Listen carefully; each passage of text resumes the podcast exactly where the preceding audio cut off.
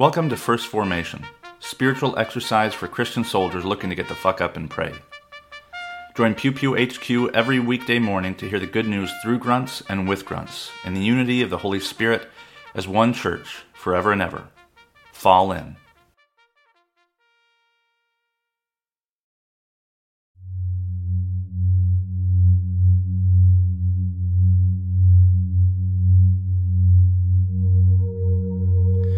Psalm 126. When the Lord restored the fortunes of Zion, we were like those who dream. Then our mouth was filled with laughter, and our tongue with shouts of joy. Then it was said among the nations, the Lord has done great things for them. The Lord has done great things for us, and we rejoiced. Restore our fortunes, O Lord, like the watercourses in the Negeb. May those who sow in tears reap with shouts of joy. Those who go out weeping, bearing the seeds for sowing, shall come home with shouts of joy, carrying their sheaves. Isaiah chapter 19, verses 18 through 25. On that day there will be 5 cities in the land of Egypt that speak the language of Canaan and swear allegiance to the Lord of hosts. One of these will be called the City of the Sun. On that day there will be an altar to the Lord in the center of the land of Egypt, and a pillar to the Lord at its border. It will be a sign and a witness to the Lord of hosts in the land of Egypt.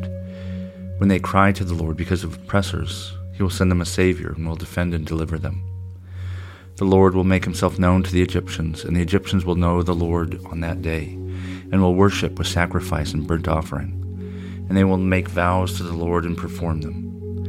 The Lord will strike Egypt, striking and healing. They will return to the Lord, and he will listen to their supplications and heal them. On that day there will be a highway from Egypt to Assyria, and the Assyrian will come into Egypt, and the Egyptian into Assyria, and the Egyptians will worship with the Assyrians. On that day Israel will be the third with Egypt and Assyria, a blessing in the midst of the earth, whom the Lord of hosts has blessed, saying, Blessed be Egypt, my people, and Assyria the work of my hands, and Israel my heritage. 2 Peter chapter 1, verses 2 through 15. May grace and peace be yours in abundance in the knowledge of God and of Jesus our Lord. His divine power has given us everything needed for life and godliness through the knowledge of him who called us by his own glory and goodness. Thus he has given us, through these things, his precious and very great promises, so that through them you may escape from the corruption that is in the world because of lust, and may become participants of the divine nature. For this very reason you must make every effort to support your faith with goodness, and goodness with knowledge, and knowledge with self-control, and self-control with endurance, and endurance with godliness, and godliness with mutual affection, and mutual affection with love. For if these things are yours and are increasing among you, they keep you from being ineffective and unfruitful in the knowledge of our Lord Jesus Christ. For anyone who lacks these things is short-sighted and blind, and is forgetful of the cleansing of past sins. Therefore, brothers and sisters, be all the more eager to confirm your call and election. For if you do this, you will never stumble. For in this way, entry into the eternal kingdom of our Lord and Savior Jesus Christ will be richly provided to you. Therefore, I intend to keep on reminding you of these things, though you know them already and are established in the truth that has come to you.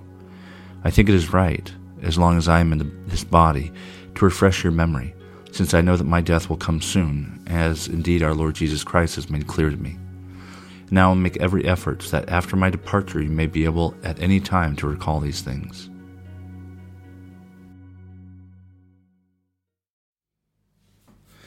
Good morning and welcome to the second Tuesday of Advent. This is Brother Logan Isaac broadcasting from Walkersville, Maryland. This morning's readings come to us from Psalm 126, Isaiah 19, and 2 Peter 1. And The Isaiah reading is kind of confusing. It's an interesting part of Isaiah where it talks about Egypt and Assyria, who are typically Israel's enemies. Egypt, obviously, is where they were in bondage, from where they made their exodus. And Assyria was the power that overthrew Babylon and kept the Israelites in exile.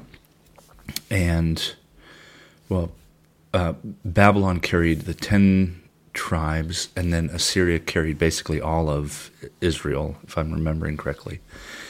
And so it was this return to oppression. In Egypt they were oppressed, and in Assyria they were oppressed. And they are put alongside Israel. And in the passage by itself, it suggests that, or it carries kind of connotations in my mind that, you know, of like Psalm 23, where you have a meal prepared next to your enemies and your cup overflows, and maybe theirs does too. And I was trying to make sense of it, and one of the verses that stood out to me is this highway from Egypt to Assyria, and which would have placed Israel somewhere in between those two points. Egypt is in the northeastern Africa on the Mediterranean, has the Nile Delta. And if you go east and a little north, if I'm remembering right, maybe mostly east and a little bit of north, you'll get a chunk of Israel, go through Israel, the southern Negev, where the land of, I don't know, Judah or Manasseh, I can't remember. But essentially, this highway is linking Israel and Israel's enemies. And I can only imagine it has something to do with the readings from yesterday as well and from Sunday, in which this voice cries out. The passage is actually Isaiah chapter 40. A voice cries out, and you'll remember this from the New Testament as well. In the wilderness, prepare the way of the Lord. Make straight in the desert a highway for our God. And it goes on about making everything level. Enemies and friends, rich and poor. But this desert highway, of course, they didn't have highways in ancient Egypt, or ancient Israel for that matter either. That's a modern word. And what it's saying is this thoroughfare, traffic this place, move between these places, do it so much that it becomes level, even like a road. And on the one hand, that means, everybody has access. You can go back and forth, between, your own hometown and the land of your enemies, making it easier to connect with them, making the world a little bit smaller. And before the internet turned into a cesspool, I remember in the 90s when I got my first email address at Hotmail when I was in high school at the high school library. There was high hopes that the internet would make the world smaller. Everybody would understand one another better and make it more difficult to argue and, international strife, and it's the end of the Cold War, and there are all these high hopes, and here we are 30 some odd years later, and that was a pipe dream. A level highway just makes it easier for robbers and bandits and douchebags to populate from here to eternity. But it sounds nice. It certainly sounds nice that this highway that is supposed to make it easier to go back and forth will make our lives easier instead of harder. But the fact is, when we see the other face to face, we don't usually like what we see, and we like ourselves, and so we decide not to like the other. I think anonymity is certainly making it easier to be assholes online, but I think even if there was no anonymity, I think that we'd still, on the whole, abuse these systems that are supposed to make our life easier rather than use them for good. That isn't because I think humans are bad inherently. I think it's because societies have already been places in which it's harder to do and be good than it is to look out for number one and, dog eat dog. This is written into, our social DNA, not our actual DNA, but our social DNA. But there is another highway, there's another leveling out that God does make possible. And it's what I always think of since having read the Old Testament just a little bit more closely. And it, it's almost a parallel, at least in my mind. You know, when I was, even when I was in seminary, the idea or the, atonement was preached about as at one-ment, right? That, we're being made at one with God and each other, right? The cross as an atonement was becoming one with God and communing with God. And I come to find out that the Hebrew word for the Day of Atonement, Yom Kippur, is kefar. And kefar is not, being at one with anything. That's an English, idiom. The kefar means pitch or tar or gravel. And the Day of Atonement was the day of paving over, of making straight and level the path between God and humanity. And that isn't to make our lives easier. It is to make our lives right. It is to justify or sanctify whatever your chosen nomenclature is. It is to bury underneath the pitch, the kefar, the atonement, to bury all of our differences and inequities underneath the road. And every year, the road between God and man is paved over. But it's not that God is screwing up and making potholes. It's that we are. Humanity is constantly fucking up our own world, each other's worlds. The highway, the superhighway between us and our enemies, makes it easier to see difference and try and make clicks to make our differences seem normative and good and better than the rest.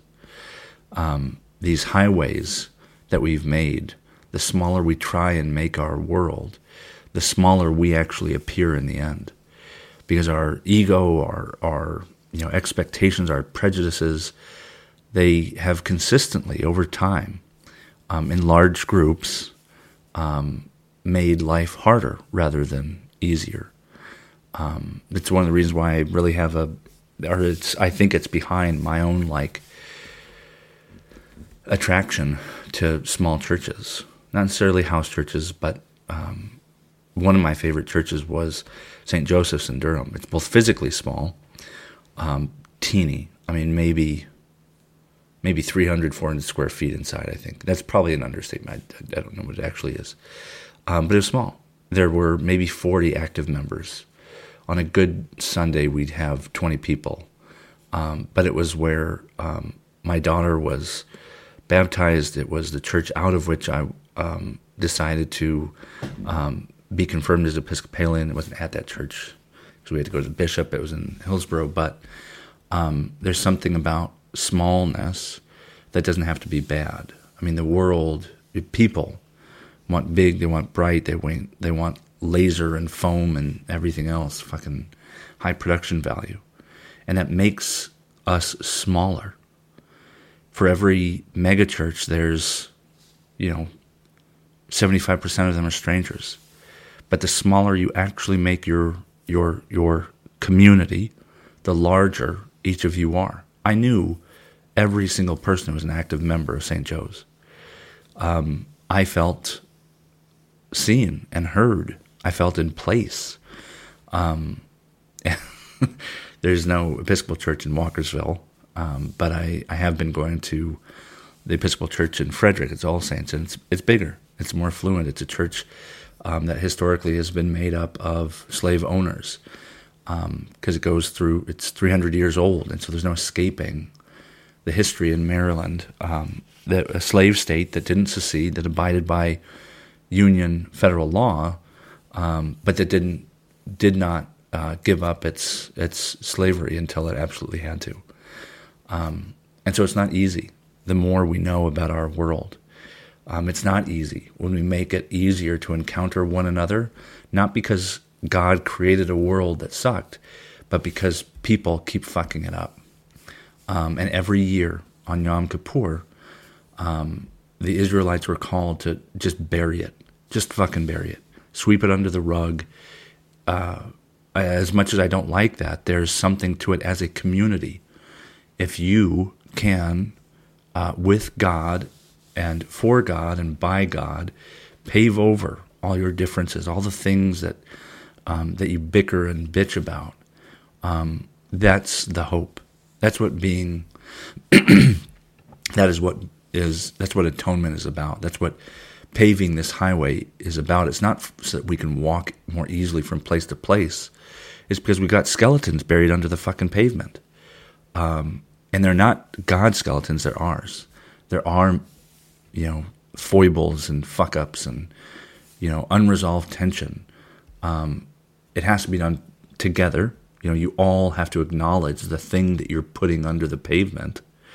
But if you do it, if you all collectively acknowledge that you've all screwed one another over, you then start throwing pitch over the top. Come through with your steamrollers and start afresh every year. Not because you deserve an easy, convenient, traveling path, but it's because it's what's underneath that makes atonement great, not what travels above it.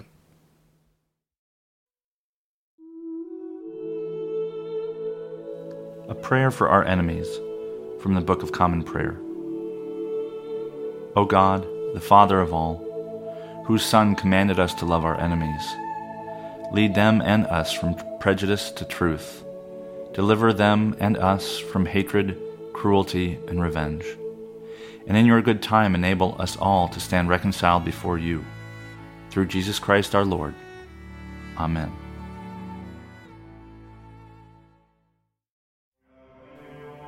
Thank you for falling into First Formation, where Pew Pew HQ shares morning prayers for the humble, hardy folk caught in the crosshairs of God and country. If you like what you've heard, you can participate in one of the three following ways. First, you can support the podcast at patreon.com/pewpewhq. You can contribute as little as $1 a month, and you can cancel at any time if I ever piss you off. Second, you can become a co-host by recording a lectionary reading for a future episode.